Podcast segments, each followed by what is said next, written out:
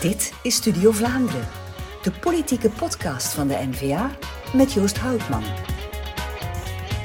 Welkom in de tiende aflevering van Studio Vlaanderen. In de nieuwe rubriek Feit of Fictie fileert Bert Wollands het zogenaamde akkoord tussen Vivaldi en Engie. Maar eerst gaan we op ontdekkingsreis door de grootste exporthaven van Europa, de grootste petrochemische cluster van Europa, een wereldhaven en de economische motor van Vlaanderen. En de loods van dienst is Vlaams parlementslid en Antwerps havenscheven Annick de Ridder. Welkom in mijn thuishaven, de studio. Um, Goedemiddag. Je hebt de, de, naam om in onderhandelingen en in discussies en debatten het been stijf te kunnen houden, maar ik zie dat je dat vanaf nu ook met je uh, arm kan doen. Wat is er gebeurd? Um, het zijn geen harde onderhandelingen met Engie of zo geweest. Uh, mm die dit hebben veroorzaakt. Ze hebben niet jouw arm omgevrongen? Nee, ze hebben mijn arm niet omgevrongen. Eerder uh, een uh, ja, doorgedreven um, ravot-sessie met de neefjes en de nichtjes in de familie. Uh -huh. Eigenlijk al van afgelopen zomer.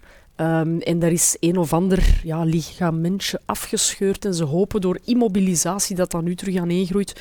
En zo zie je maar dat je op een bepaalde leeftijd iets minder weerbaar uh, wordt dan je ja. zelf nog denkt ja, te zijn. Minder weerbaar en minder veerkrachtig, maar dat ja. zijn wel termen die ons eigenlijk bij het onderwerp brengen, de haven, want die toont wel net uh, veerkracht en, en, en winbaarheid. Dat leerden we toch uit de, de jaarcijfers van de Port of Antwerp Bruges die begin uh, januari zijn aangekondigd. Maar voordat we daarin duiken, wat is jouw rol juist binnen de Port of Antwerp Bruges? Wel, ik ben uh, uh, havenschepen en schepen voor ruimtelijke ordening, stadsontwikkeling en vastgoed uh, in Antwerpen. Mm. En dat betekent concreet ja, dat ik mee mag bouwen aan de stad van de komende jaren van de 21ste mm. eeuw. mee investeren in Antwerpen, in alle werken die we daar doen. Maar ik ben ook bevoegd voor de haven, mm. als havenschepen en ook als voorzitter van de Raad van Bestuur. En dat betekent dat je strategisch de lijnen Raad van uitzet. Bestuur van de, van de Port of Antwerp ja, Bruges. van ja. de Port of Antwerp Bruges. En dat betekent dat je daar niet dat je je mengt in het uh, alledaagse operationele mm -hmm. beleid uh, van, van het havenbedrijf, maar dat je wel de strategische lijnen uitzet en ook mee bewaakt ja. namens de stad. Ja, dus de Port of Antwerp Bruges of het havenbedrijf, het zijn twee synoniemen. Wat doen die juist? Wat, is het takenpakket eigenlijk? wij zijn een soort van, eerst en vooral grondbeheerder. Dus mm -hmm. wij geven concessies uit, waar dan uh, klanten uh, geïnteresseerd contracten kunnen, kunnen afsluiten om voor een aantal jaar die concessie ja in, uh, in uh, handen te krijgen.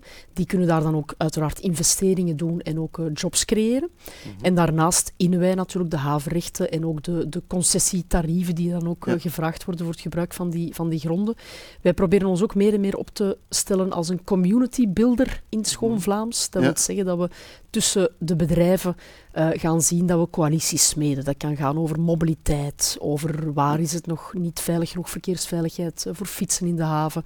Ook bijvoorbeeld uh, hoe gaan we samenwerken voor die waterstof, voor die opvang van de CO2. Dus we proberen echt wel dingen in beweging te zetten samen met onze bedrijven. Ja, en over hoeveel bedrijven hebben we dan? Hoe, pak daar een, een, een cijfer op? Of, ja, dat is, dat is gigantisch. Hè? Dus uh, we spreken over 1400 bedrijven in, uh, in ons, op onze twee havenplatformen. Mm -hmm. um, van omvang denken de mensen er niet voldoende bijna van wat het is. Dus in, in Antwerpen gaat het van het noorden van de stad tot helemaal tegen de Nederlandse grens.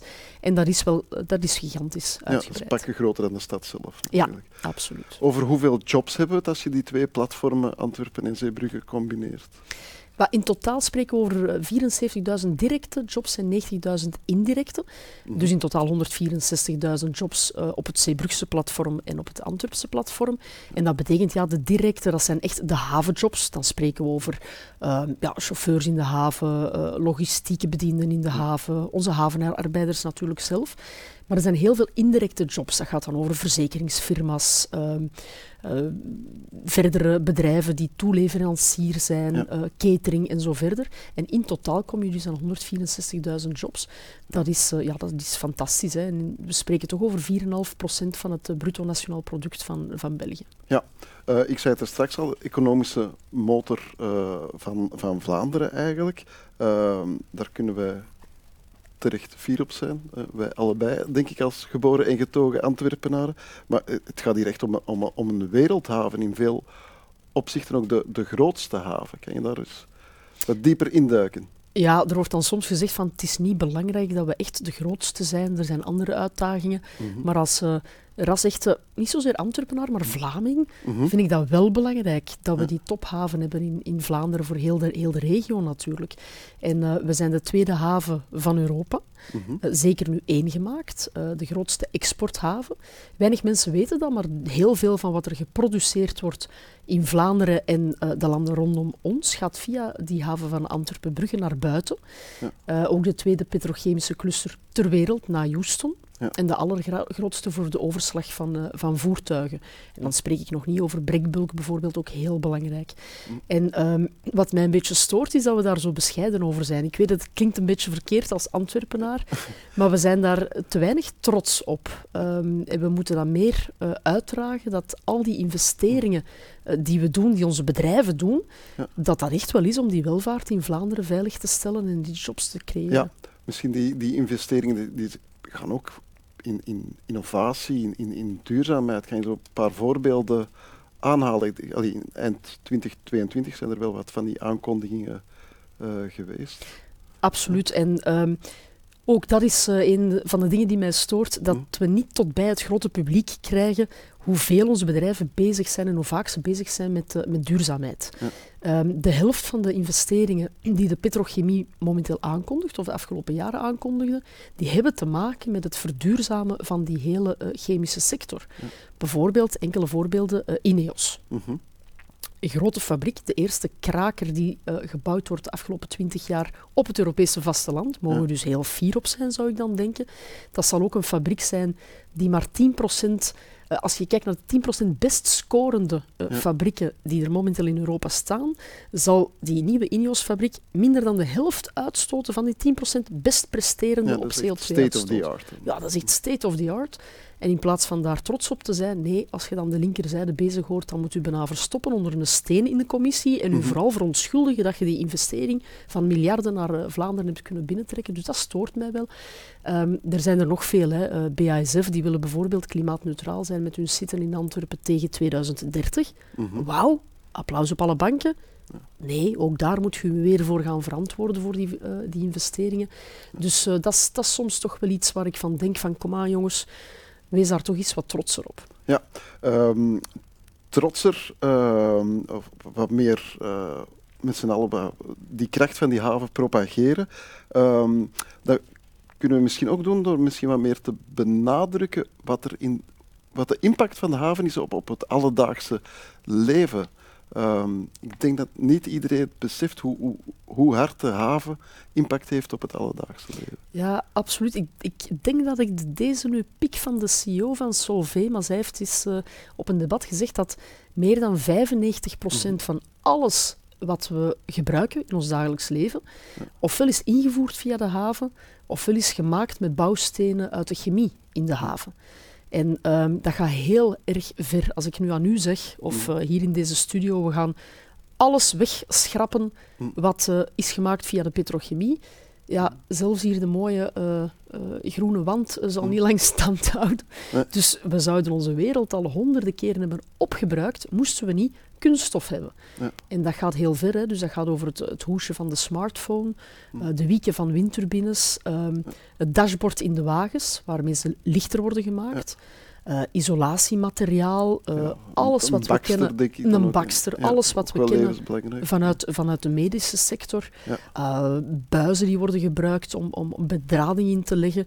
Dat is allemaal kunststof. Dus ja, dat is gigantisch belangrijk van dat besef te hebben. Ja. Ook eh, heel veel wordt ingevoerd, hè, zoals ik al zei, via, via de haven. Ja, je, je, je, bent, eh, je klinkt als een echte advocaat voor, voor, de, voor de, de haven, heel gedreven.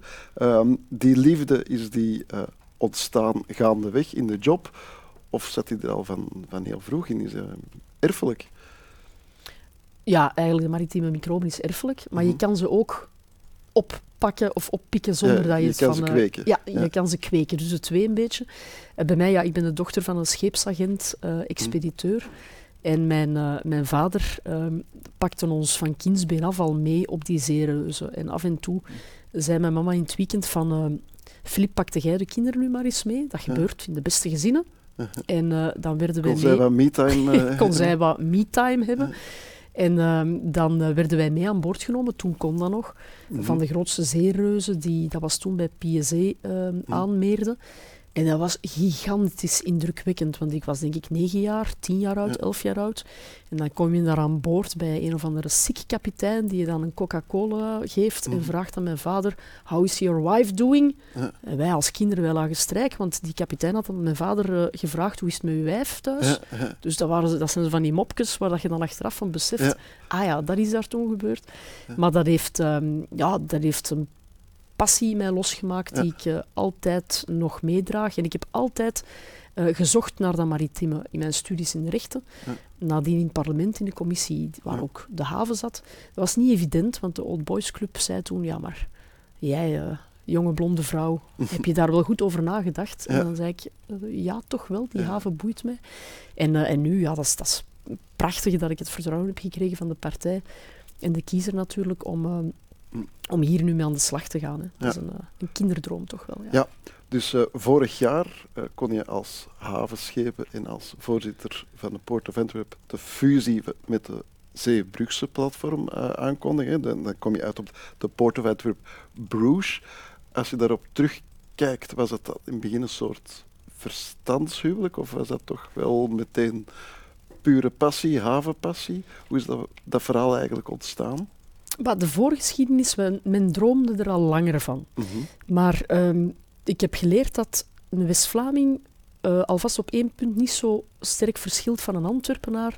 Mhm. Als er van bovenaf wordt gezegd, je zult nu naar een gefuseerde haven gaan, Ja. dan zegt zowel de West-Vlaming als de Antwerpenaar, wat denken die wel? Dat Ja. zal er geen zijn. Ja. Dus belangrijk was dat ehm, de noodzaak aan die fusie, of de meerwaarde, Mhm. van onderuit wat werd bewezen. En er is dan een, Ja. eh, een studie geweest, eh, 2018, 2019, van Deloitte, die de enorme complementariteit van die twee havens eh, aantoonde. De meerwaarde van het samengaan van die twee platformen. Mhm. Maar het is niet En- studie dat bewijst Nee, dat iedereen dat ook zo aanvoelt. Dat klopt, maar dat was de voorgeschiedenis. Belangrijk wel om mee te geven, omdat je van top-down, je zal dat doen, een heel eh, ja, typische en begrijpelijke reactie, nee, we gaan dat niet doen, via die studie bent moeten gaan die die enorme meerwaarde wel aantonen. En dan twee nieuwe beleidsploegen, hè, zowel in, Mhm. in Brugge als in Antwerpen. De switch eh, eind 18, verkiezingen, 2019, nieuwe mensen aan het stuur. En dan hebben ehm, ja, de twee steden elkaar toch een, eh, een, een jaar, een Ja. jaar en een half grondig besnuffeld. Ja. En dat vertrouwen en die liefde is moeten groeien. Ja. Ehm, wij hebben, moet ik wel toegeven, als Antwerpenaar ook wel moeten leren om ehm, minder onze gebruikelijke imago. Hè. Ja. Wij komen gemakkelijk ergens binnen van we zullen iets Echt? laten zien voor Vlaanderen. Ja, we zullen iets laten zien hoe het moet. Ja, zo stap je niet in een fusie, zeker niet met een kleinere partner. Daar moet je respect voor tonen. En we hebben daar, eh, ik heb daar ook moeten leren. Dat was een, een Hm. proces met vallen en opstaan. Dat we elkaar als gelijkwaardige, evenwaardige partners Ja. zagen in die discussies. En eh, na de, eh, de moeilijke opstart wat, en in onderhandelingen heb je af en toe wel eens terug, eventjes Ja. een terugval, gaat met ups en downs. ups en downs. En wij zijn altijd kunnen blijven spreken. Dus Mhm. de lijnen lagen altijd open tussen mezelf en, eh, en Dirk de Vouw. Ook heel sterke bestuurders die mee onderhandeld hebben, ook zeker de onafhankelijke bestuurders. En dat vertrouwen is altijd overeind gebleven. En we voelden dat we er waren op het moment dat we niet meer spraken over wij zullen dan als Antwerpen de focus leggen op containers. Mhm. En jullie, Zeebrugge, ja, dat is vooral Roro en, en Liquid. Hè. Ja. Ah, jullie willen ook containers internationaal. Ja, maar dat is lastig. Ja. Het moment dat we dat hebben losgelaten en we gezegd, ja, Brugge, ook containers, uiteraard. Ja, Antwerpen heeft ook Roro. En we spraken over wij en hoe gaan wij naar Vlaanderen, wij naar Europa en wij naar de wereld. Dan voelden we, we zijn er. Ja. En nu zijn we quasi een jaar eh, later. De, de eerste jaarcijfers als eengemaakte haven zijn gepresenteerd. Ja, en dan blijkt die fusie toch echt wel gewerkt te hebben. Ja, het, is het, eh, het, het kwam het Allee, eh, of, gedroomde... eigenlijk een, een, een kei goed idee achteraf gezien ook nog. Ja, Ja. het kwam het op het juiste moment. Ja. Want we beleven natuurlijk heel moeilijke tijden. Moet ik aan niemand Mhm. vertellen, dat, dat weet iedereen met de internationale uitdagingen. En we zien dat we door ons te, te, voor te stellen als twee platformen, één Mhm. haven, dat we heel veel ehm, mogelijkheden bieden aan klanten die er ervoor misschien niet waren. Daarvoor Ja. zaten we in een concurrentiepositie Ja. en moesten klanten keuzes maken. Nu kunnen ze echt eh, kijken operationeel wat is het meest efficiënte, wat is het beste. We hebben ook gezien dat eh, bijvoorbeeld door de enorme eh, verzadigdheid van eh, Antwerpen als containerplatform, dat er een deel eh, is uitgeweken naar Brugge. Voor mij geen probleem. Ja. Ene PNL, één jaarrekening, één raad van bestuur. Zolang dat die cijfers in Vlaanderen blijven, is dat voor mij een goede zaak. Ja. Eh, ook het verhaal van, eh, van de transitie en de energietransitie dan vooral, zal in de toekomst eh, heel veel mogelijkheden bieden. Ja. Antwerpen, grootste petrochemische cluster van, van Europa. En wij hebben natuurlijk enorm veel liquids nodig. En die kunnen via Zeebrugge binnenkomen. En ook de toekomst, eh, de waterstof-economie. ja, Ja, zo versterk versterken elke- de twee platformen elkaar. Ja. En in eh, Brugge is, eh, is ruimte, in Zeebrugge, Hm. om een en ander verder uit te bouwen. Dus dat is, dat is een match made in heaven. Ehm, een match made in heaven die, die ervoor zorgt dat je samen de keigrote uitdagingen kan aangaan. Kan je misschien iets zeggen over die, die uitdaging van 22, maar die ongetwijfeld ook nog in 23 blijven duren? De uitdagingen voor de haven. Ja, er zijn er, eh, er zijn er wel een pak natuurlijk. Hè. En ehm, twee heel concrete die nog niet aan bod zijn gekomen, is natuurlijk het, eh, het PFAS-PFOS-verhaal Mhm. en, eh, en ook stikstof. Ja. Misschien eerst iets over eh, PFAS, PFOS. Ja, wat mij nu ehm, wat heel moeilijk is in het debat, is dat sommige enkelingen, maar die krijgen dan heel veel rugbaarheid in de, in de Mhm. pers en in de rechtbanken, ehm, het voordoen als een probleem van bijvoorbeeld de haven. Ja. Terwijl er één bedrijf is, we kennen het allemaal, 3M, Mhm. die hebben heel wat eh, kwaad bloed gezet, gezet. Daar is nu, eh ere wie ere toekomt, eh, zowel Demir als minister heeft daar echt een doorbraak Ja. kunnen tot stand brengen. Ehm, daar heeft men nu een deal mee gesloten, een dading. Die gaan hun rommel opkuisen. Ja. Maar al de rest heeft te maken met historische vervuilingen. Ja. Overal in Vlaanderen waar er ooit een brand is geblust op een industriële wijze Ja, of een oefening is of een oefening is geweest, Ja. Daar zitten die stoffen, die niet afbreekbare stoffen, in de grond. Ja. En als er dan werken plaatsvinden, kijk bijvoorbeeld naar Oosterweel, Ja. maar ook werken, uitbreiding in havengebied of in andere eh, industrieterreinen eh, in Vlaanderen, dan gaat men zeggen, ah, maar daar zit die PFOS in de grond. Ja. En we gaan nu die werken stilleggen, want als je in die grond begint te, te, te, te woelen, dan gaat het allemaal erger worden. Ja, het omgekeerde is waar.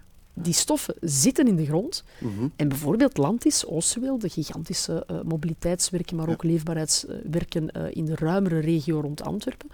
Men is daar met saneringen bezig. Men slaat die stoffen op. Er komen eh, ja, wallen, grondwallen. Men gaat ook saneren. Men gaat ook, gaat ook zuiveren. Dat wordt allemaal wetenschappelijk be- begeleid. Daar is ook heel veel werk in gestoken door het kabinet en de administratie van, van minister Demir. En als je dan ziet dat er nu vandaag opnieuw naar de rechtbank wordt gegaan, Ja. terwijl heel veel adviezen ook positief zijn, dan denk ik, wat is de eigenlijke bedoeling Ja, van is de echte naar- Wat is de agenda? echte agenda? En als je dan gaat kijken naar wie daarachter zit, ja, dat zijn gewoon mensen gelijk zo'n Larmusso, die is gewoon tegen investeringen in Vlaanderen. Ik heb er geen ander woord voor. Ja. En ik vind dat op den duur, of enfin, recht staat, dus iedereen moet maar in rechten treden als ze dat eh, willen doen. Hm. Maar ik mag dat wel crimineel vinden. Dat is echt, eh, allee, we zijn hier op een, moment gekomen Ja, ik dat... wil eigenlijk zeggen dat het welvaartdodend is in plaats Ja. van dat het eh, echte bekommernis is om, om, om, om, de mensen zelf. Ja, men gaat, eh, men gaat naar rechtbanken om drogredenen. Ja. Ehm, bijvoorbeeld degene die zich nu nog verzetten tegen het toekomstverbond en tegen al die mobiliteitswerken, die doen dat nu. Ja, we hebben iets nieuws gevonden, PFAS. Kunnen we nog eens proberen om het stil te leggen. Maar dat heeft daar al lang niks meer mee te maken. Dat is gewoon het stilleggen omdat ze het niet willen. Omdat ze niet willen dat er wordt geïnvesteerd in het eh, rondmaken van de ring en het vlot trekken van die mobiliteit. Maar qua duurzaamheidsuitdagingen heb je, je haalt het er juist ook aan, stikstof ook nog. Ja. Lijkt me ook een heel moeilijk dossier. Ja, dat is ook heel moeilijk, want misschien ook nog één dingetje over PFAS. Al die werken die bezig zijn, ehm, daar moet gesaneerd worden. Maar we moeten wel zien dat dat de werken niet stillegt. Mhm. En men is nu die normen aan het verfijnen. Ik heb er vertrouwen in dat dat goed komt, maar dat is wel heel belangrijk Ja. dat we daar eh, niet eh, het te moeilijk gaan maken, waardoor de investeerders afhaken. Dus dat is wel een, uh, Ja. een belangrijke kanttekening. Een evenwicht Een zoeken. evenwicht zoeken Ja, toch Een wel. gezond evenwicht. Ja, een gezond evenwicht. Eh, stikstof is zo'n ander ehm, eh, heel moeilijk dossier om te ontwarren.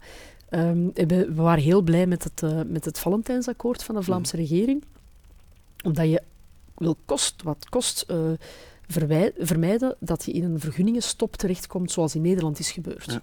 Waarom duur ja, simpele huizen, eh, bedrijven niet meer konden worden uitgebreid of verbouwd, of simpele infrastructuurwerken niet meer konden. Ja, een regelrechte vergunningstop. hè. Een regelrechte vergunningstop. Ehm, het is belangrijk dat wij in Vlaanderen zover niet komen. Ehm, Ook opnieuw is dat eh, een van de cadeautjes die minister Demir op haar bord heeft gekregen. En ze is dat volop aan het oplossen. Ehm, er worden inspanningen gevraagd aan iedereen. Ja. Dus dat wil zeggen eh, de industrie, transport, huishoudens, ook eh, landbouw uiteraard. En dan zien we dat de industrie de afgelopen jaren al heel veel heeft gedaan om die stikstof Mhm. terug te dringen. En nog altijd heel veel doet. Ik vermeldde daarnet al dat de helft van de investeringen eh, die Mhm. gebeuren in duurzaamheid zijn. Ja. Ik denk dat dat heel belangrijk is, dat dat akkoord nu wordt verankerd en uitgerold. Ook voor onze boeren. Eh, Want dan krijg ik vaak zo de, de valse tegenstelling van ja, je bent nu tegen de landbouw. Nee, Mhm. die landbouwers en die boeren die zijn jarenlang, laat ons maar zeggen hoe het is, voorgelogen uit Ja. bepaalde hoek. Die hebben heel geruststellende berichten gekregen, opnieuw uit bepaalde hoek.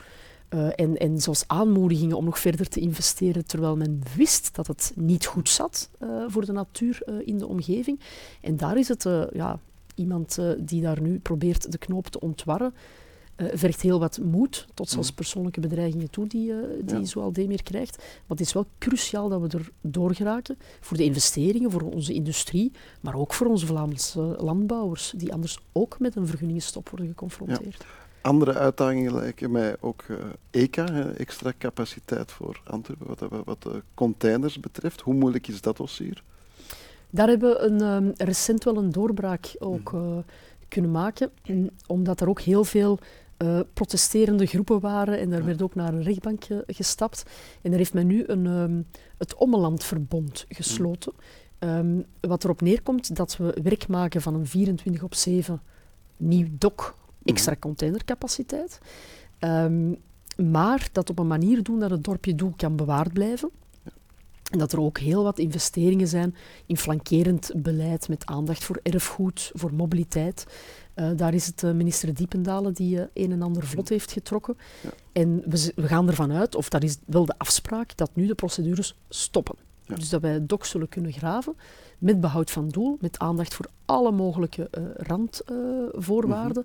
En dat wij dan ook in 2030 een nieuw dok in gebruik zullen kunnen nemen. Ehm, nog een andere uitdaging eh, is, is de, de ambitie die de haven koestert om de energiepoort naar eh, Europa te worden. Eh daar wordt, valt ook vaak de naam of het woord waterstof. Ehm, hoe moeilijk zijn die uitdagingen? Ehm, dat, dat heeft natuurlijk ook te maken met de geopolitieke toestand Mhm. vandaag. We hebben ons doorheen de jaren veel te afhankelijk gemaakt van Rusland. Ja. Ik denk dat dat pijnlijk duidelijk is geworden. Eh, ook nog eens door de, ja, door de gigantische slepende voeten van het federaal niveau rond die kernenergie. Mhm. Ja, zit je natuurlijk in een eh, situatie die niet enkel veroorzaakt is door de geopolitiek en door Rusland. Ja. Want in de andere eh, continenten hebben ze deze problemen niet, Nee. omdat ze zelfvoorzienend zijn. Ehm, de Verenigde Staten zijn nu een netto-exporteur Ja. van energie. En het is in Europa dat wij geconfronteerd worden met eh, grondstofprijzen die tot zeven keer de energieprijzen van eh, de Verenigde Staten zijn Ja. voor onze bedrijven. Dus dat is natuurlijk echt Ja, slecht. Dus daarom ligt de uitdaging Daarom net bij ons. Hè? ligt de uitdaging bij ons om eh, ehm, voldoende richting Europa te krijgen. Waterstof is daar een van de dragers, energiedragers. Ik vind wel dat wij als overheid of overheden ehm, technologie-neutraal moeten zijn. Dus wij Mhm. moeten klaar zijn voor de toekomst. Gaan we dat volledig doen met de hernieuwbare energie? Nee. We Ja. moeten ook naar een gigantische elektrificatie Ja. van ons wagenpark eh, tegen Mhm. eind jaren 20 richting eh 2030. Als je dat dan optelt met ook het feit dat we van die fossielen af moeten, Ja. en ook liefst van eh, aardgas, steenkool en zo verder, dan geeft dat enorme uitdagingen die we niet op het Europese vasteland gaan kunnen Ja, er is niet genoeg zon en genoeg wind. zon en wind. genoeg ja. We kunnen wel derde beste van Europa zijn door de inspanningen van de Vlaamse regering, maar dat is niet voldoende. Dus we zijn aan het kijken naar manieren om bijvoorbeeld via waterstof energie in te voeren.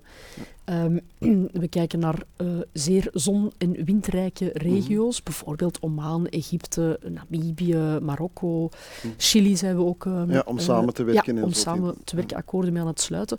En als we dan via elektrolyse waterstof stof kunnen scheiden, afscheiden van water op een groene manier dus, met ja. zonne-energie of windenergie, en daarna transporteren, dan kan dat een van de bronnen zijn die we massaal moeten invoeren uh, in Europa. En uiteraard zal u niet verbazen dat ik dat liefst via uh, Zeebrugge zie ja. gebeuren. Daar komen volgens mij toch heel wat infrastructuurwerken bij kijken. Het komt binnen via Zeebrugge, maar dan, vanaf dan moet het wel verdeeld en verspreid worden. Ja, we werken volop aan die betere connectie tussen Zeebrugge en Antwerpen. Via estuaire vaart kan dat. Uh, maar ook via pijpleidingen. Ook heel actueel is natuurlijk uh, reservatiestrook mm. voor extra pijpleidingen richting het Roergebied, richting Duitsland. Uh, we moeten een manier vinden dat dat natuurlijk met zo min mogelijk effecten op de omgeving is. Hè, met ja. zo min mogelijk of liefst zonder onteigeningen. Heel belangrijk uh, voor die waterstof, maar ook voor andere zaken. Mm -hmm. uh, bijvoorbeeld onze bedrijven in, uh, in de Antwerpse havengebied zijn bezig met het opvangen, afvangen van CO2. Ja.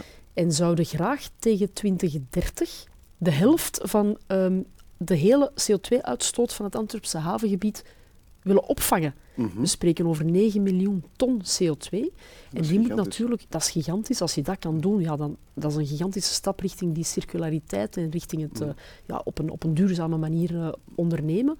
Want we zouden die CO2 opvangen, mm. vloeibaar maken en gaan transporteren naar uh, lege gasvelden.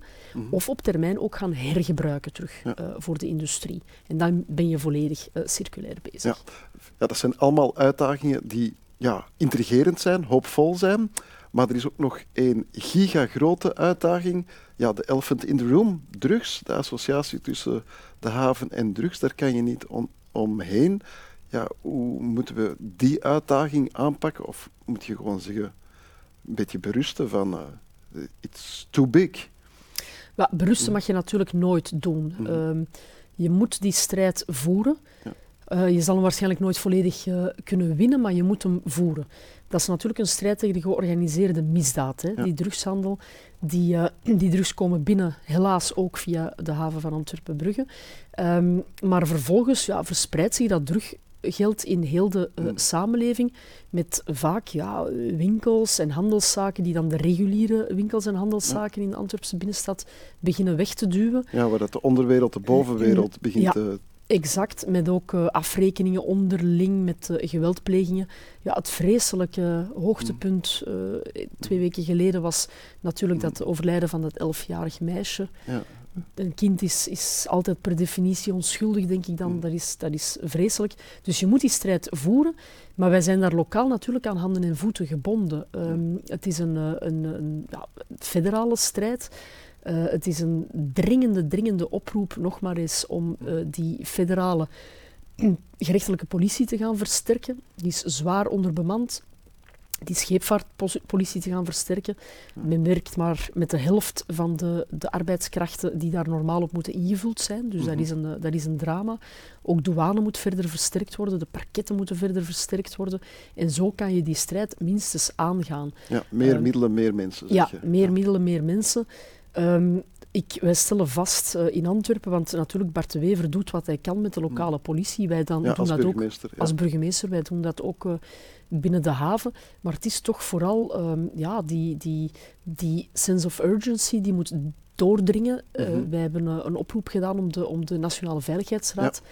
Bij elkaar te roepen, omdat je dan alle bevoegde ministers rond de tafel krijgt en alle bevoegde veiligheidsdiensten. En dan kan je natuurlijk gaan schuiven en Antwerpen versterken. Als ja. het brandt ergens, moet je blussen. Ja. En liefst waar het brandt. Dat wil dus zeggen in Antwerpse uh, havengebied. Ja, met dat Antwerpse havengebied, ja, je noemt daar allemaal uh, politionele diensten op. Wat kan de haven zelf doen in, in die strijd te, tegen drugs? Ik wil zeggen, de het havenbedrijf en de havenbedrijven die hier actief zijn.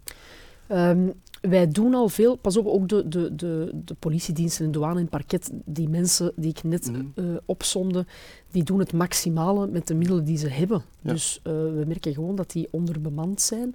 Ehm, wat wij lokaal doen binnen het havengebied, binnen de bevoegdheden die wij dan hebben, is het zo moeilijk mogelijk maken eh, Mhm. om die drugs uit te halen. Ja. Dus vroeger kon je containers gewoon ophalen op de terminal met een, eh, een, een gekribbelde code op een briefje die dan van hand tot hand werd doorgegeven. En de chauffeur die finaal met, dat, met die code Ja. naar die container ging, naar de terminal, was waarschijnlijk al de tiende persoon die die code in handen had. Ja. Wat het natuurlijk ook wel eh, gemakkelijk maakte Ja, om mensen te gaan benaderen en die codes eh, te, gaan, te gaan afkopen. Dus we maken dat moeilijk door die code volledig te digitaliseren en een soort van keten te voorzien, waarbinnen ook ehm, douane en politie kan mee- meekijken en binnenkijken als er iets Ja. misloopt. Dus zo bemoeilijken we het toch wel om die containers op te pikken of die te gaan Ja. verplaatsen. Natuurlijk, onze ehm, bedrijven, de private havenbedrijven, die moeten er werk van maken om hun terminals Ja. te beveiligen. En die doen dat met eh, drones, met natuurlijk eh, eh, hekwerken, met camerabewaking en zo verder. Ook de koepel van de, van de werkgevers met de vakbonden, die Ja. maken enorm werk van het eh, sensibiliseren van hun Ja. werknemers. Er zijn oh, al dan niet vrolijke filmpjes soms, waarmee wel ge- gewezen wordt op de gevaren. Ja, maar die zijn er keer- natuurlijk wel. Hè? Ja. Die zijn er, dus we, we, we- zetten daar enorm op in om dat, eh, de mensen diets te maken, dat je niet gewoon kan zeggen, ene keer 50.000 euro en daarna nooit meer. Ja. Nee, als je ene keer hand- en spandiensten Ja. aan de drugsmafia geeft, ja, dan hang je er echt aan vast. En dan Ja. eindigt het op, eh, op twee manieren. Mhm. Ofwel word je bedreigd Mhm. en aangevallen, Ja. ofwel eindig je in de gevangenis. Heel simpel, één van de twee. Oké. Eh, ja, daar wordt de mens niet, eh, Nee. niet echt vrolijk van. Ehm, we hebben het de hele tijd over uitdagingen gehad, zowel de positieve als de, de wat moeilijke. De uitdagingen voor de haven. Ehm, nu vraag ik me af, wat zijn de uitdagingen voor 2023 voor de havenschepen? Het, het wordt een, eh, een waanzinnig Ja. druk jaar. We zijn Ja. amper een maand bezig en eh, iedereen voelt het al, denk ik. Want Ja.